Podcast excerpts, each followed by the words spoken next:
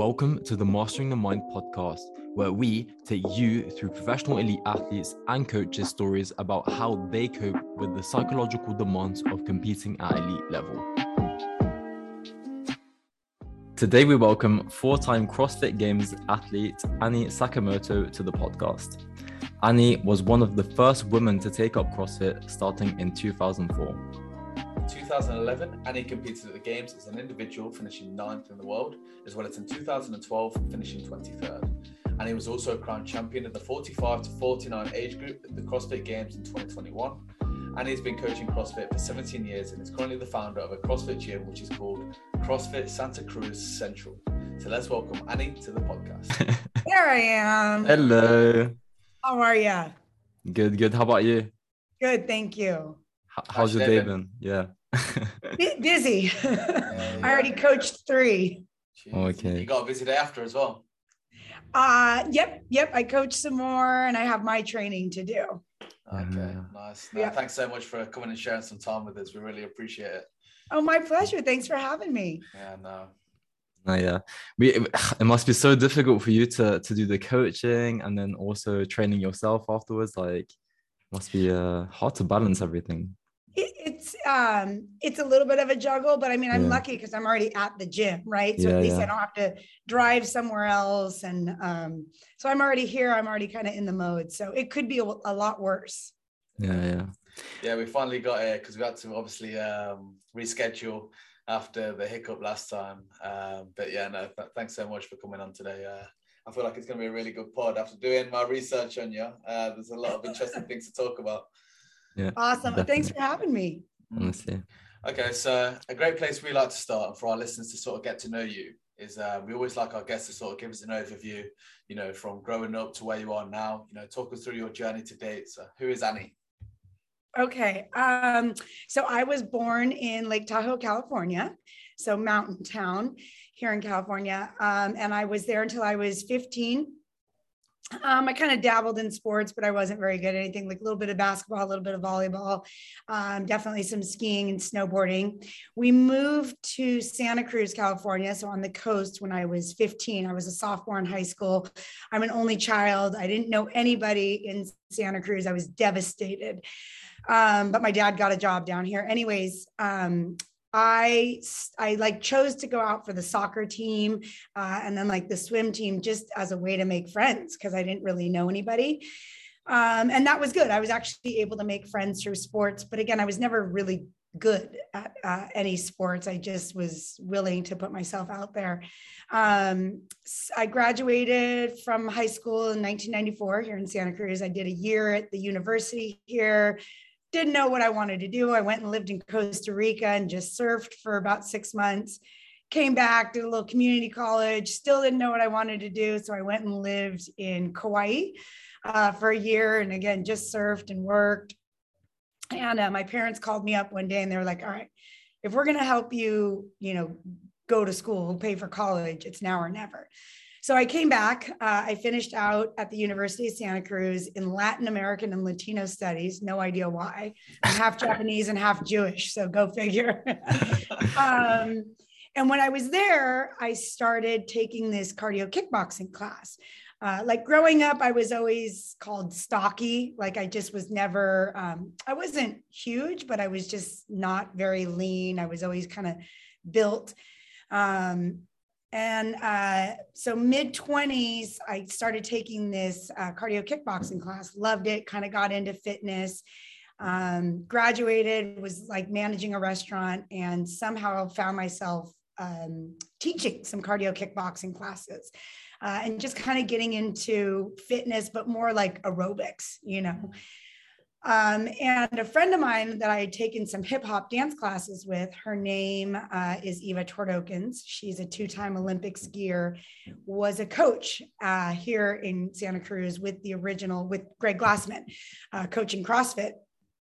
And I ran into her. I think she like came to one of my kickboxing classes and uh, anyway, she was like, "Oh, you should try CrossFit. You know, if you're into fitness." And I was like, uh, "I had vaguely heard about it," and I was like, eh, "I hear people throw up. I'm not into it." Um, and she was like, "No, no, no, not everybody throws up. Really, you should come try CrossFit." So uh, she did like a personal session with me and um, she was good she really she didn't try to slam me because i thought i knew about fitness she gave me like this you know mellow workout and i was like obviously i'm much fitter than these crossfitters because that workout was so easy uh, so i took a 7 a.m class like the next week and just got my butt handed to me um, and that was it i was totally in love with crossfit after that i had never experienced that kind of physical mental challenge um, and I was super hooked. And that was in 2004. So that was like 18 years ago. Yeah. What was the community like back then? Because like obviously something that's so big for me about CrossFit is you know how welcoming the community is. Um, you can be at any level in a CrossFit gym, and they can sort of cater towards you. How was it back then, and how have you found the progression of CrossFit? Um, it was great. It actually, I mainly took the 7 a.m. class, and um, it was a really good mix of kind of some fire breather athletes and then like some 50, 60 plus athletes. Um, and I think that was probably part of what drew me to it was just the cross section of people was so different yeah. um, and supportive. But there was definitely, you know, a few people there that were that were fire breathers. And that time, I think Greg was really trying to figure out like what the what was human potential right? Like what could people do off of eating chicken and broccoli and uh, you know zone diet or whatever? Um, and the and the community was very welcoming but a lot of the community at that time also lived on the site in the comment section you know because there was a small group of us here in santa cruz that were doing it but um, but the the greater community lived online um, and so, you know, every day you would wake up, you would go to the, the main site, the CrossFit site, and they would have a workout posted. And it wasn't always what we did at the gym, um, but they would have a workout posted and, and there would be comments. And that's kind of that's really i think where a lot of the community started you know this this people from all over the world mainly all over the us at the time but really all over the world um, they really seem to know each other and oh so and so you did great but i bet you'll do even better on this one. And and that was really cool to see too because this is kind of the early days of the internet right? And it was like the the potential reach of the internet and what you could do not just the fitness side of it. Definitely. Yeah i remember i, I was watching a, a couple of videos preparing for this podcast and uh, I saw like the really old videos that you were that you were in. Like, how was that kind of? How did that come about? Like, was everything like filmed and posted online, and to kind of create this community, build this community? Was that kind of the purpose behind it to kind of share it to the world, or? I think so. You know, I think um, I think at first it was just a lot of of pictures, um, you know, just showing all the different people that mm. were doing it.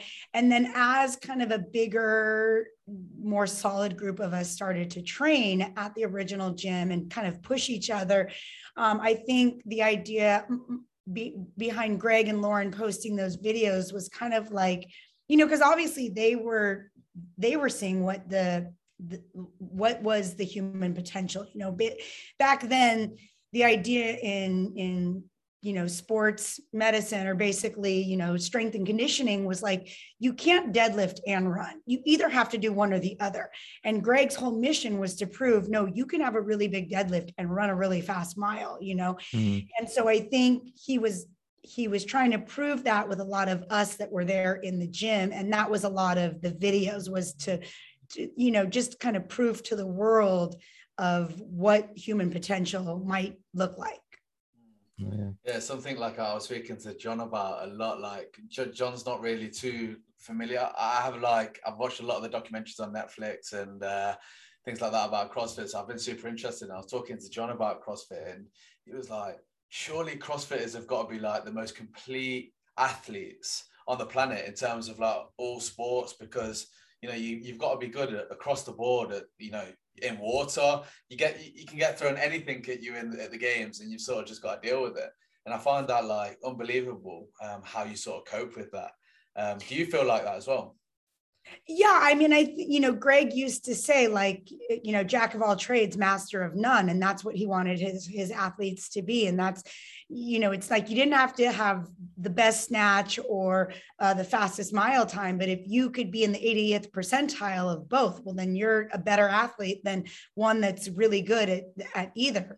Um, and so yeah, I mean, I feel like um you know i remember when we first started like for me i really liked all of the body weight movements. I hated like the barbell and the heavy stuff. Uh, and nicole carroll who was we trained a lot at the same time she loved the barbell and she didn't like the body weight stuff as much. So they love to to kind of pit nicole and i against each other with classic cross, crossfit workouts which are you know a barbell and a body weight movement or some sort of heavy lifting or weightlifting and body weight movement. And um yeah, I think that for sure I have become a more well rounded human, not even just athlete, but human because of what we do in CrossFit, because of that philosophy. Yeah.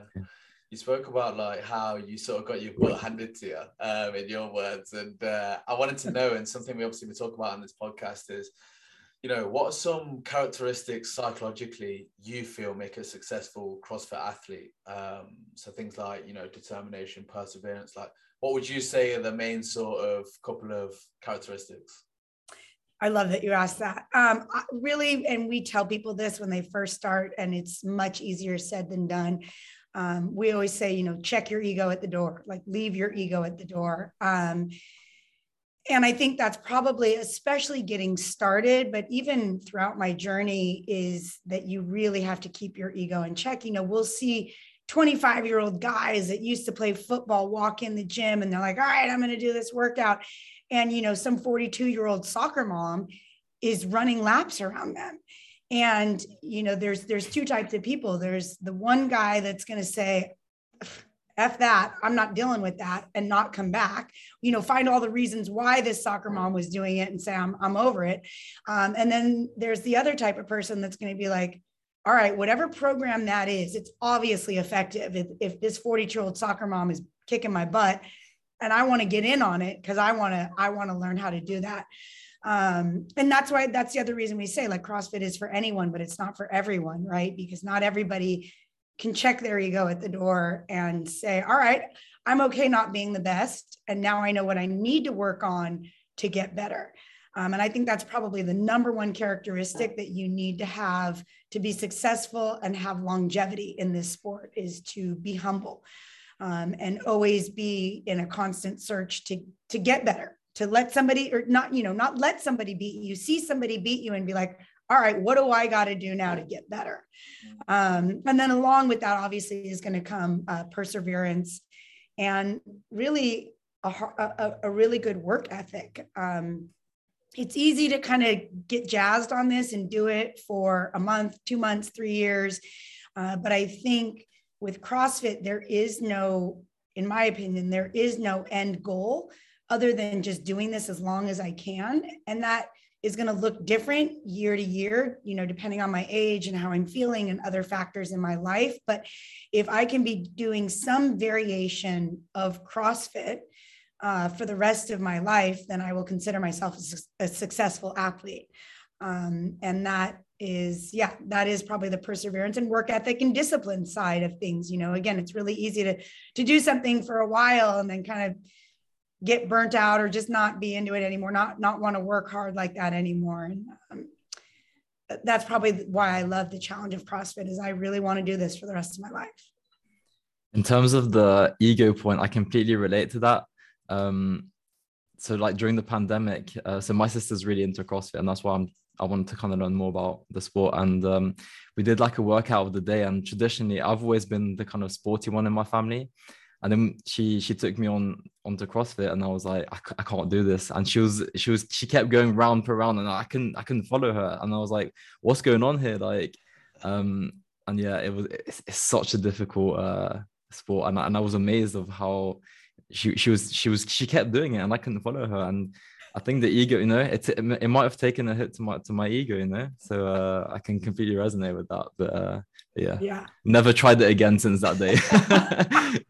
No but um, so we know which type of person you are. No just no, no, no but um yeah. something about CrossFit I find as well is like you know you got to start trying to be comfortable with being uncomfortable because yeah. the training is uh it can be very brutal especially from what i like uh, i see online like i tune into a lot of youtube channels who who put on like crossfit workouts and i saw that obviously you've got a, a workout named after you. Uh, how did that sort of come about? And talk, talk us through that workout because it looks uh, it looks difficult. um, it's great. Uh, so you know, originally there's a lot of um, so one of the ideas with CrossFit is that you're just doing something different all the time. You know, you, you can't get really good at something because you're not specializing in it. You're not repeating it every single time. Um, but there are you know, they, they, Greg did believe in these benchmark workouts so that you do repeat some things every two months, five months, whatever it is, so that you can see if you're getting better or not. Like, are you getting more fit? Um, and so the original benchmark workouts basically just had random names. They named them like they named the hurricanes um, that come through. And it was, you know, Angie, Barbara, Cindy, just kind of random, not named after anybody. And then um, the other, there are some other workouts that get names and they're called the hero WODs, And that's usually named after somebody who is, you know, a fallen soldier. Um, and then uh, just a couple days, there was some of the original uh, girls that that started CrossFit. And one day I woke up and there was Annie on the website 50, 40, 30, 20, 10 double unders and sit ups. And so I'm not positive why that workout came about or exactly how those movements came about. I can only guess that I really like double unders and I really hate sit ups. So maybe that's what it was. Um, but we were just Nicole, Eva, and myself were, you know, three of the the lucky ones that got a workout named after us uh, without having to, you know, sacrifice our lives to get it. Um, and I think it my workout is it's tough, but most people say it's the first one that they're able to do RX. Um, and so I like it for that because it's definitely a little bit more benign than some of the other benchmark workouts. It's a, uh, it it's it's a fun one. It's not as brutal as some of the other ones. Yeah, definitely. We're we're huge fans of uh, knowing more about guest routines and daily routines, weekly routines, and, and we're really curious to kind of hear more about what what your routine kind of looks like in terms of training and maybe preparing for competitions like before. So yeah, just could you shed light on what it's like being a, a CrossFit a CrossFit athlete on yes. in terms of routines? Um, so I I have a coach. Uh, when I first made it to the games as an individual in 2011 and 2012, um, a, a, trainer that was here at our gym who's just a total CrossFit geek. Like I mm. I like the I like more the mental side of CrossFit. I'm not crazy about doing, uh, creating the programming side. Um, and there was a guy here, Gary, and he was awesome. And so he helped me. He became my coach because I would just take the group classes up until then. So he became my coach, and, and I trained much more specifically for the games at that point. Um, and then in 2016, I I sw- 2000 late 2015, I switched over to another coach, uh, somebody that I'd met at this Power Monkey camp. We really connected. Um, but he lives in Connecticut, um, Milford, Connecticut. And so it was going to be really different for me because I had had a coach just watch. I mean, he was there for every single training session. Um, and now my coach was, you know, a million miles away across the country. And so he would hmm. send me programming. I would video a lot of it and send him um, the videos back. But it was actually good for me because it meant that I had to be a little bit more thoughtful. You know, my my original coach, he would be like, add 10 pounds, do this, do that. And I didn't, I didn't have to think about it that much. Um, which was great, but kind of not great all at the same time. And so my coach now, uh, he programs five days, six days a week for me. Um, and I, again, I send him video feedback and commentary and, and we check in a, a couple times a week but it's been really good for me because i've had to pay attention more to myself and my body and, and i have to do a, a little bit more of that work which is good um, my sessions are usually maybe about two hours start to finish um, a couple of strength pieces and or some accessory work in there. And then usually just one metcon like you know some conditioning work. Sometimes two it depends on where i'm at in the season.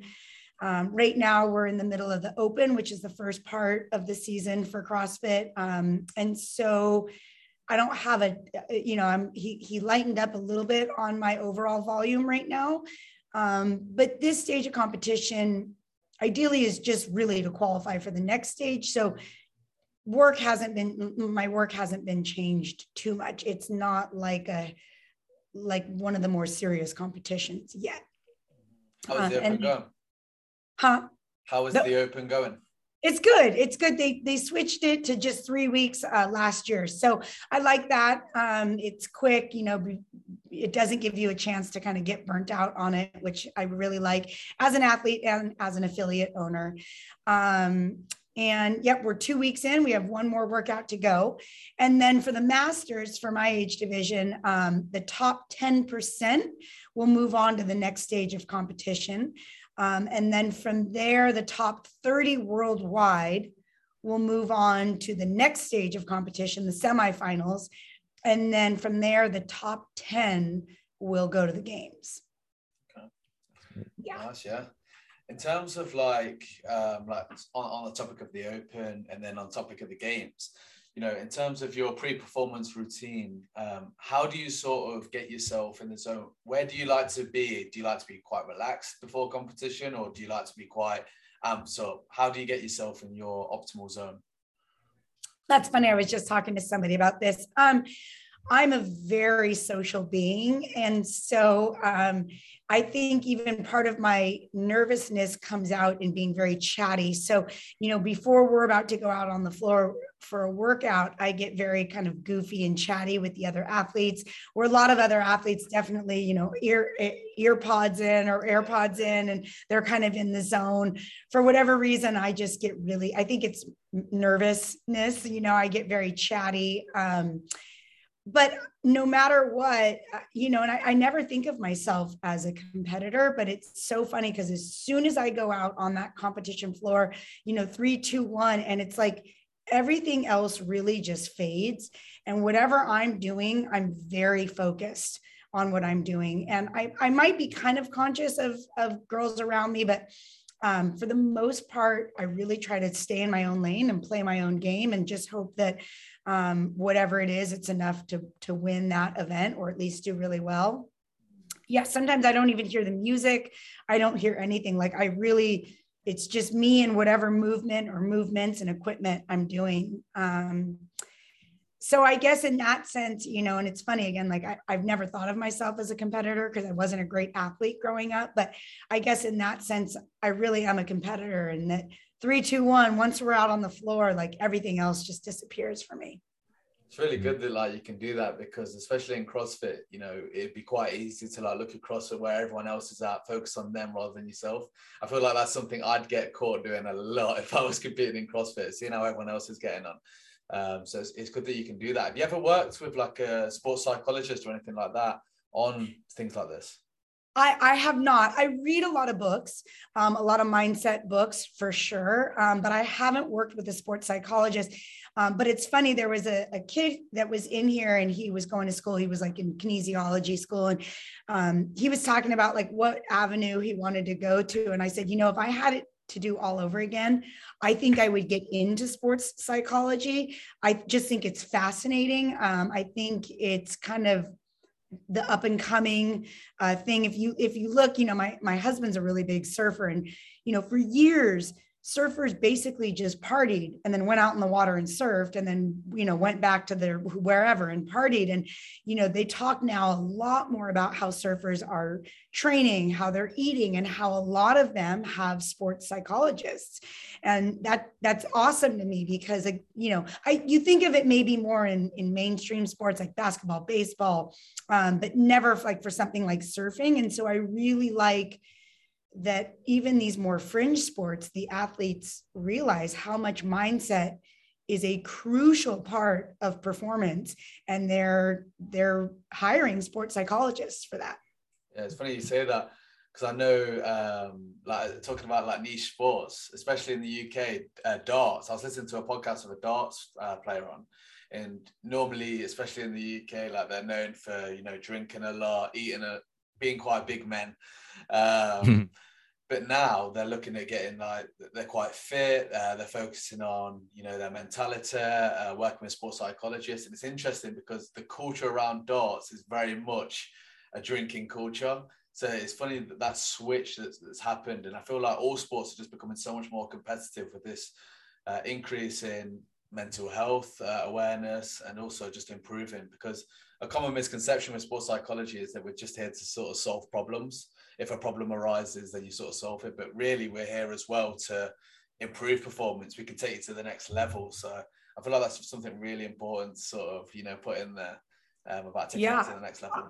I read in a book somewhere, this was years ago, but they said, you know, at the highest level of athleticism, so your 0.0001% of athletes that are competing, the people that are at the games, the, you know, the guys that are on the basketball court in the NBA, whatever it is, that it's the differences are much less physical and and the the elite of the elite at that point it's much more between the ears that's going to set your champions apart. It's not so much the physical at that point and i that really stuck with me. Um, i mean obviously especially in something like crossfit the physical is a huge part of it but even just to train yourself physically to get to that level you have to be training yourself mentally um, or you're going to hit a ceiling much sooner than than others. Do you think the like the CrossFit scene is seeing this um, like introduction of sports psychologists? Have you seen any other CrossFit athletes having sports psychology? Do you think it's progressing in, in that sense? I do. Well? I really yeah. do. And you know, um, I'm sure you're familiar with Tia-Clair Toomey, who's you know now the the five time champ, and yeah, it's great because um, if you go back and you watch some of the old movies in 2016, I think it was, she just missed winning the games. And if you watch her performance specifically on the finale event, um, you can see that that physically she really should have had it, and it was really what happened between her ears that prevented her from winning the games that year flash forward a year and to see just the look in her eyes it, it, wasn't so much physically what happened it was most definitely what happened between her ears and the way she looks uh, on the field the confidence that she has was so different um, in from 2016 to 2017 and from there you know and then that year obviously gave her even more confidence and she's completely untouchable now at this point. Um, and it, it's to me, it's probably one of the most perfect examples of what a mind shift, mindset shift can do for your performance.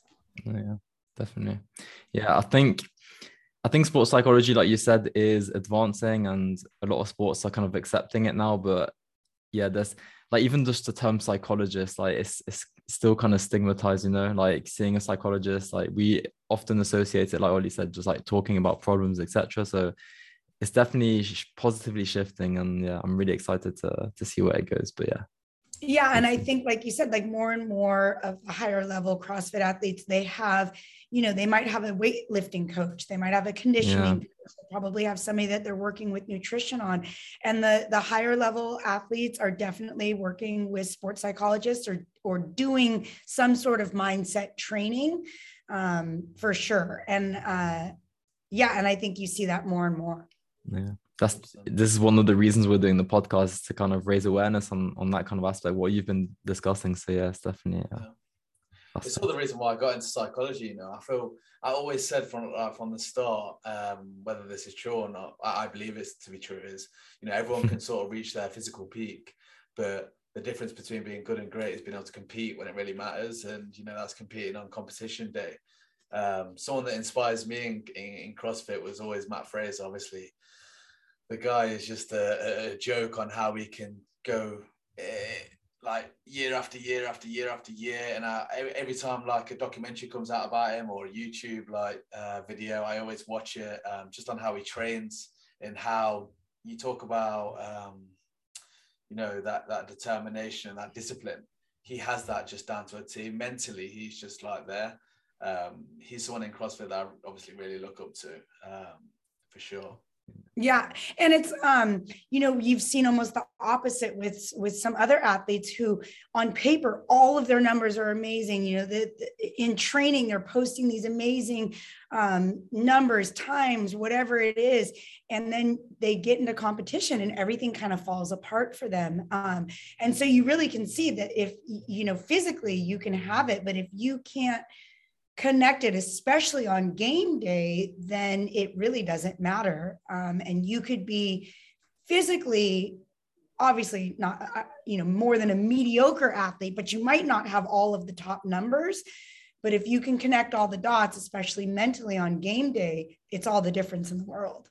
Hundred percent. That's a that's a really good really good point there. You know, you don't have to be the best physically. You could just be there mentally and sort of still perform really well um, obviously as well as competing you coach crossfit you know what sort of your um, why did you want to get into coaching what's your philosophy in coaching uh, what are your values and you know how does that shape the way you coach um, I, lo- I love i love all these questions so um, i was you know uh, when I first started CrossFit, it was like, oh my God, this is the most amazing thing. This is, I've never been so challenged physically and mentally. I love it um, and wanted to coach it. And I love coaching it. Um, obviously, I love the physical side of coaching it you know uh, teaching people new movements and just and it's like a puzzle a lot of times right? Like what i say to one person what what that cue is i can get them to do something and i have to say a different cue to somebody else to get them to do that. And i really like that because again it's like a puzzle. Um, like i said earlier the programming side of crossfit um, or just of training in general I, that's not my jam. Uh, I'm just not a nerd like that. I love the people that are. It's not. It's not where I shine by any means. Um, the but what what I love the most is connecting with people, and then being able to get them to do things. And I don't even just mean like lift heavier weight, but maybe just think about things, approach things. I like to be able to influence that um, because to me, it doesn't just affect what happens in the gym, it affects how they carry themselves to their everyday life, um, how they might walk into the grocery store, you know. And um, so for me, a lot of what I love coaching is finding a way to emotionally connect with people. Um, to hopefully gain their trust and then to be able to sit with them when they're a little bit uncomfortable in a workout, physically or mentally, and get them to push themselves or just be able to do things that they didn't think they could, knowing what kind of confidence that gives them in their everyday life. Um, that's that's my that's my my bread and butter of coaching for sure it's clear there's numerous similarities to kind of like being a sports psychology consultant there like you know the skills being able to connect with someone. So yeah you definitely have those qualities. It's, it's really interesting to see like yeah you should have you should have had a career in sports psychology. Um, i know and if i had to do all over although you know i feel like i i do it at a lesser level you know for yeah. just your everyday athlete um on a daily basis. Not, yeah, yeah, kind of on a daily basis here in the gym, but that is definitely, I mean, I, I 100% understand why you guys are doing what you're doing because it, it to me is, uh, it's, it's what I love. I mean, getting people to physically um, do things is great, but getting people to believe that they can physically do those things is, that's the fun part. Yeah, definitely. I've always been, contra. no, go ahead, go ahead.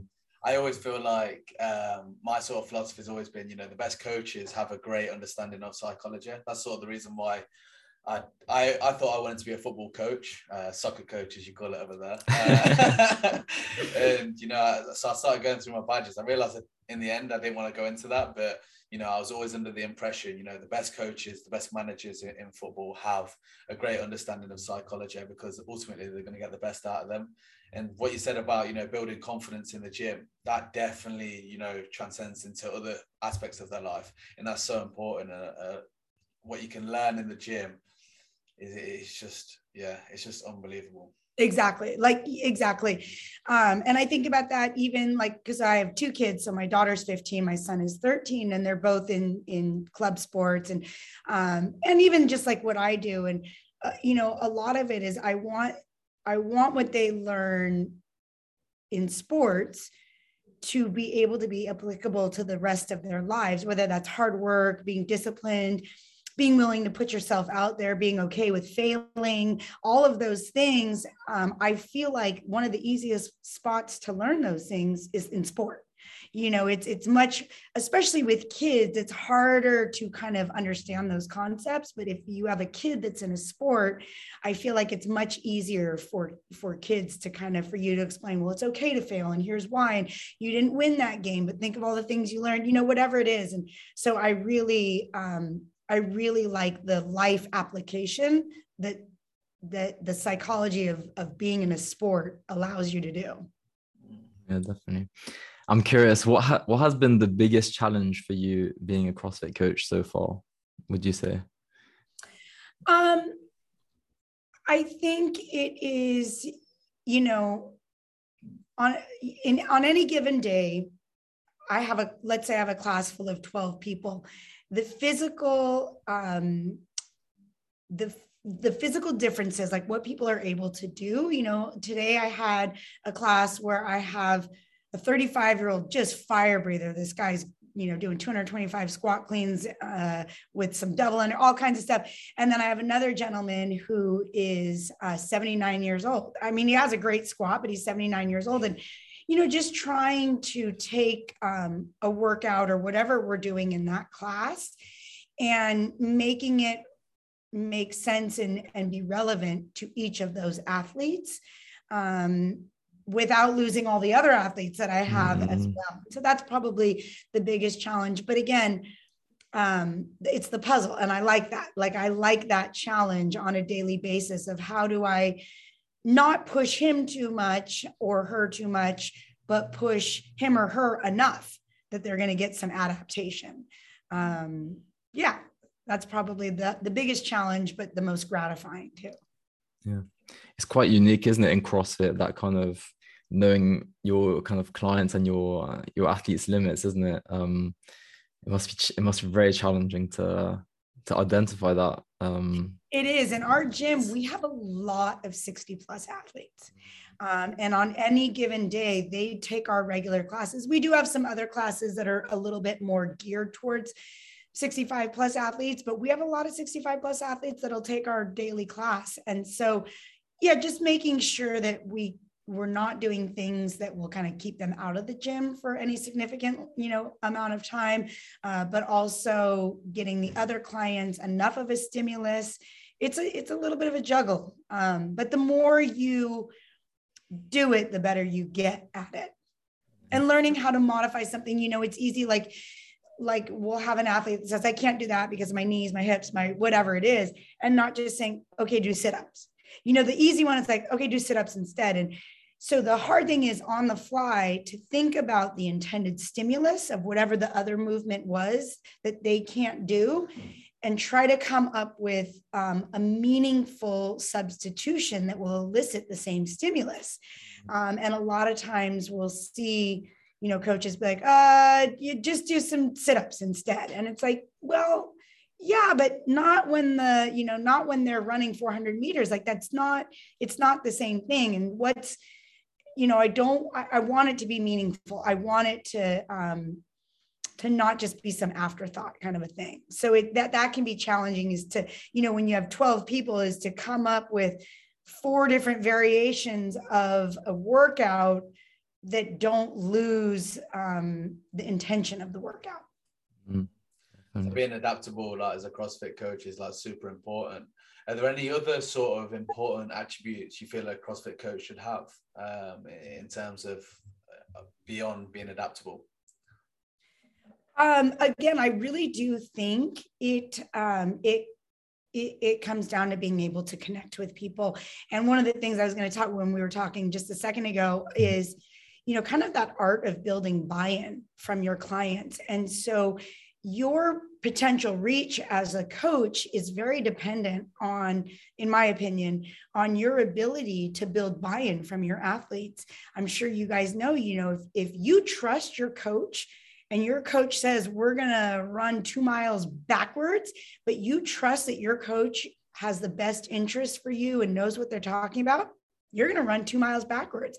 On the other hand if you don't trust your coach and they say we're going to do five burpees you know every day for the next 2500 days and you're like i don't know i don't buy it you know you know it's like if i so i think being your your clients trusting that you have the best interests for them and that you really are thinking about them um, is a huge part of being a successful coach in CrossFit. When new clients come in, do you maybe what's your kind of approach? Let's say, do you ask them what their current goals and, ambitions are, or because like traditionally, when we have a service, we tend to to think, okay, this is what I can do for you. I can do this, this, this, this, this. We can do these exercises, but I, I've learned through you know kind of practicing. It's it's interesting to make the kind of client talk more, like make them um like throw it back to them basically and ask them what do you want to accomplish is do you kind of take that kind of approach like kind of client led sort yeah. of approach um, we do, and it's definitely a little bit harder because so we'll do four on ramp sessions where we teach them the, some of the movements, most of the movements. We get them a little bit, um, you know, adjusted to the stimulus, and then they enter the classes. And so it, you know, the intention with those four the, the four, four on ramp sessions, besides obviously teaching them the movements, is to kind of get you know get to know them a little bit. Like what are they looking for? What's their background? What's their athletic background? What's what's a daily um, life existence look like? You know do you have five kids and you're running around all the all all day or are you do you have a lot of time to give? Like what what are the other stress factors? Um, figuring that out a lot. The hard thing is is that then you drop that person in a class and it's really easy for those people to get lost. So um, you know just depending on how big the class is how um, how experienced the coach is with the class that they go into. And so you know you tend to lose definitely some clients here and there because you're just not able to keep the connection long enough. Um, but yeah, it definitely it, it's a little bit on the client too to, to make sure that they know what they want, what they're looking for, and to be a little bit um, assertive with that, or just at least make sure that their their coach knows. Um, but yeah, we definitely start with like, what are your goals, and what's your background, and what's what's a typical day like? What kind of other stressors do you have in your life? Yeah, it's really interesting. You really consider the person as a whole, and yeah a, a good way to well we've we've studied you know kind of like motivation and i think a good way to, for for maybe clients to stick around is maybe like making them uh, train with people that's the same level as them, uh, making them feel like you know they can relate to other people, and you know, and that that might that might be difficult in CrossFit because there's so many different profiles, you know. So I don't, it's, it's I don't know. It really is, and you know, luckily for us, like I said, we have a lot of like 60 plus athletes, yeah. so the good thing there is that you know if you were to walk into our gym and and we have a lot of let's say you know a, let's say a 55 year old lady walks into our gym it's not a bunch of 25 year old guys without their shirts on mm. you know because hmm. it would be re- really easy for her to say i don't think this is for me when you walk into our gym and you see Peter, who's 79 years old, and my mom, who's 72 years old, who's here, and some other guy who's, you know, 25 years old, it's, um, again, then it becomes, well, it really is for anyone. It's not for everyone, but it really is for anyone. And, and there, our population of our gym is proof that anybody could be doing it. Mm, definitely. In terms of like the elite level, um, I had a question around, you know, for our CrossFit listeners who are maybe looking to make that bridge to make it to the games, you know, what advice would you give to them um, to, you know, achieve something similar to what you did and, and make it to the games? Um, I think number one, you definitely have to get a coach uh, and a coach that knows CrossFit really well because, you know, obviously CrossFit is the unknown and the unknowable, but um, the, the best coaches in CrossFit will know how to prepare you best for that. There are definitely some, you know, reoccurring themes, movements, stimulus that um, that you could that a CrossFit coach could help you with without overtraining you, you know, especially if you get the right coach, because it would be really easy in CrossFit to overtrain. You know, there's just so many things that you need to essentially get good at. It'd be really good, it'd be really easy to overtrain quickly. Um, and then I had another one, and now I already forgot. Oh, my other big one, at least for me, is to to think about the longevity. I mean, obviously, you could go really hard, and especially depending on how old you are, how much time you give, um, you could go really hard and you could become a CrossFit athlete, a competitive CrossFit athlete. Um, but you could burn out physically and or mentally in a very short amount of time for me like my my more than being a competitive athlete my overall main goal in crossfit is to do this for as long as i can um, and you know not necessarily as a competitive athlete again but just to literally be coming into the gym and doing some crossfit workout you know for as long as i can. And so sometimes that means not doing something today because it hurts or i'm hurting or whatever it is with the knowledge that it might keep me in the gym for another two years. 100% hmm. Yeah, we had. Uh, I definitely resonate with um, what you said about getting a good coach because we had Brandon Luckett on the podcast, a CrossFit athlete, and he was talking about you know obviously a lot of athletes have to work as well as train, and you know I was talking to him about you know you have to be so good at so many things like you said, and how he sort of um, schedules you know all this training uh, within his work schedule and you know, he mentioned you know getting a really good coach who, who knows how to periodize all that. Um, because yeah, it's obviously so important in CrossFit how much you have to prepare uh, for so many different things. Mm. Definitely.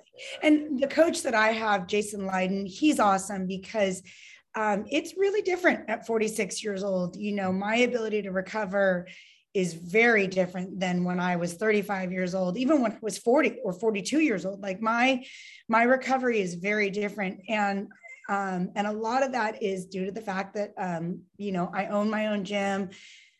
I work um, and I have two kids that are very busy as well. Uh, and so there's a lot of life factors um, that I have going on, at, like external stressors. And Jason is really good. He's a dad of two. He's a little bit older at just understanding how those external stressors impact my ability to recover. Uh, and so his his volume, his dosing is very appropriate for me and where I'm at in my life. You know, without completely dumbing down the work, he's able to get me a really good stimulus, but in an amount of time that I have, you know, which isn't three hours a day, and in a way that I can recover and be ready to train the next day.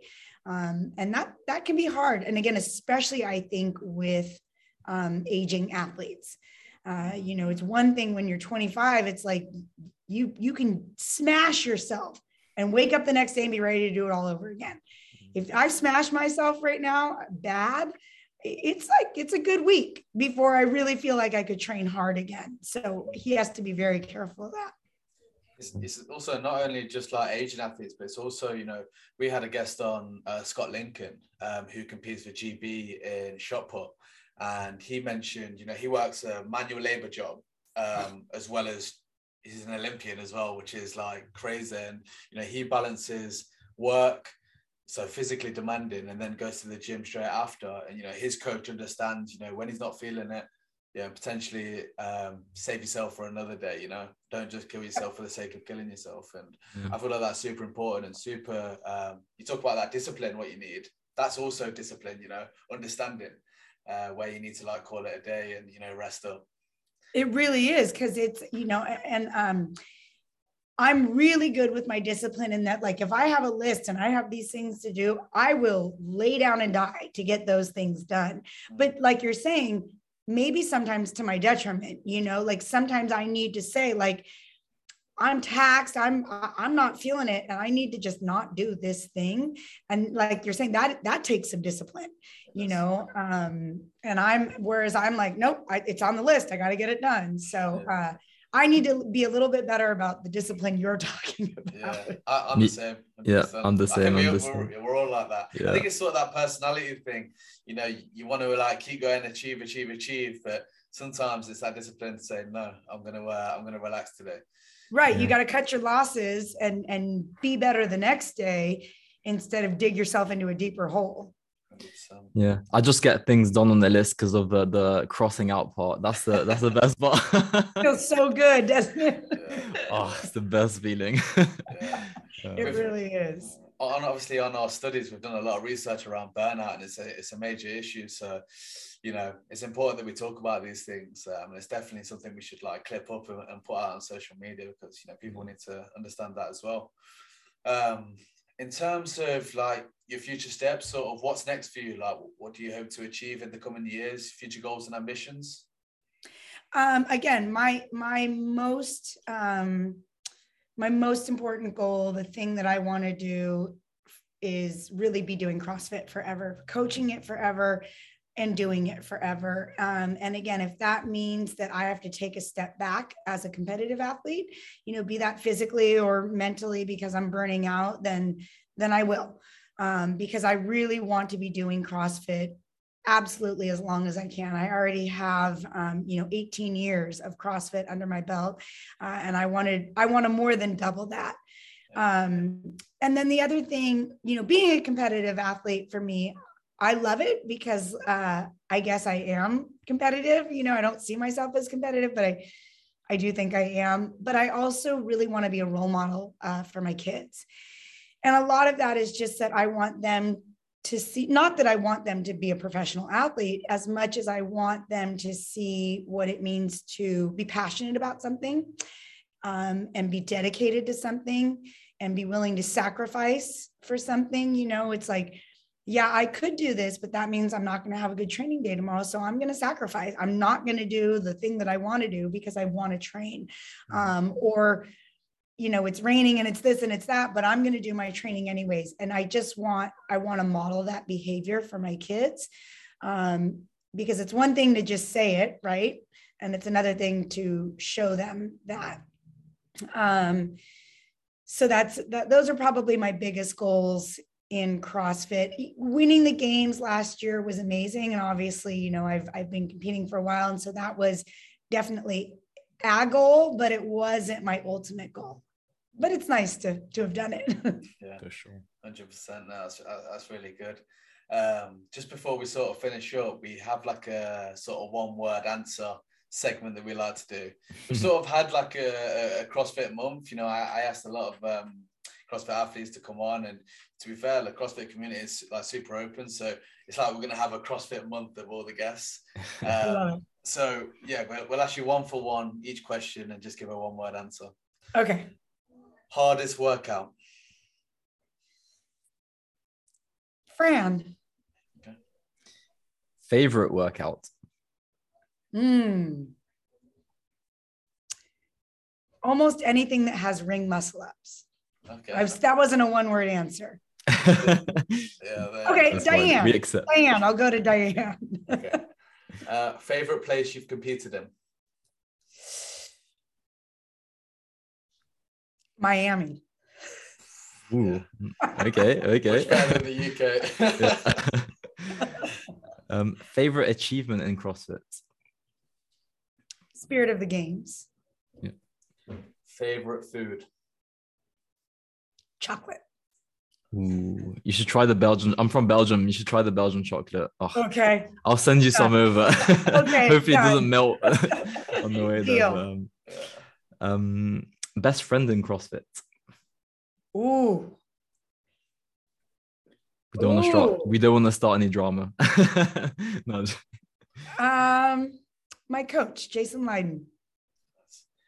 A big one. Uh, cats or dogs? Dogs. Yes. I, so I have a I have a whole album on my phone of dog selfies. I have an obsession uh, with taking dog selfies my word, my phone's the same. Like I, I recently got a dog in. Like my yeah, my camera roll is just filled with pictures of my dog. dog photos. I'll send you guys some of my dog stuff. yes, please. Yeah, yes, yeah. please. um, and then the last one is biggest inspiration in CrossFit or in life or both. Mm. Mm.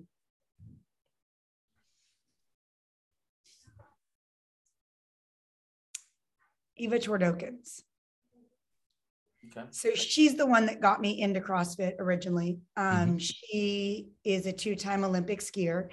Um, she three years ago was in a horrific uh, plane crash, just a little like single engine plane. and she really should have died. If you saw pictures of this plane, she shouldn't be alive.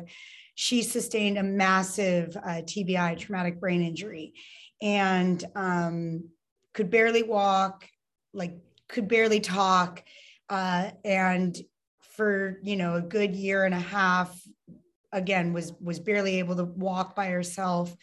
Um, flash forward three years, she is squatting over 200 pounds. She's deadlifting 240 pounds. She's shortboarding down in Mexico, surfing by herself. Um, she's coaching Olympic lifting here at our gym again. And she is um, she's skiing again. Uh, and she just bought a plane again. Um, wow. So by far, she is one of the most inspirational people I know, and it really it came down to um, her resiliency, both physically and mentally. Jeez, yeah. Definitely, it's a super inspiring story that, and uh, yeah, obviously that's unbelievable uh, how people can sort of turn it around like that. Um, super inspiring. Thanks for sharing that with us. Yeah, definitely. Thank you. Yeah. Um, just before we finish up, uh, we talked about dogs and that. Um, I've been recording a day in the life today. Uh, and just something I want to do before we finish is just uh, if you could just both wave to the camera. Uh, yes. ready when you are. Tell us when. so, yeah, no. Um, is there anything you sort of want to shout out or say? We normally give this segment all your socials, and that will be in the description of the YouTube video. Is there anything else you want to sort of shout out or say? No, I just really appreciate you guys asking me. Um, again, I, I, definitely connect with you on the mindset stuff. It's my favorite part of CrossFit by far, um, and so I love that you guys are doing it and uh, and talking about it and having podcasts and guests on because it's uh, the most fascinating and I think kind of where the most potential lies uh, for any athlete is what's between the ears. So I love that you're doing it. 100%. Thank you so much. Yeah, thanks so much for coming on. It's been a, yeah. it's been a great podcast. I've really enjoyed it, and uh, you know you're gonna have to get us out there to start surfing because I'm terrible at it. You, you bring the chocolate, I'll bring the waves. Okay, deal, deal. All right. Um, we hope you enjoyed this episode. If you could please share this with your friends or someone you would feel would benefit from it. Most importantly, like, subscribe, comment down below any questions or guests you'd like us to get on in the future. Go follow us on Twitter and Instagram. Links will be in the description of the YouTube video or find us at Master in the Mind podcast. Thanks for listening, and we'll see you in the next one.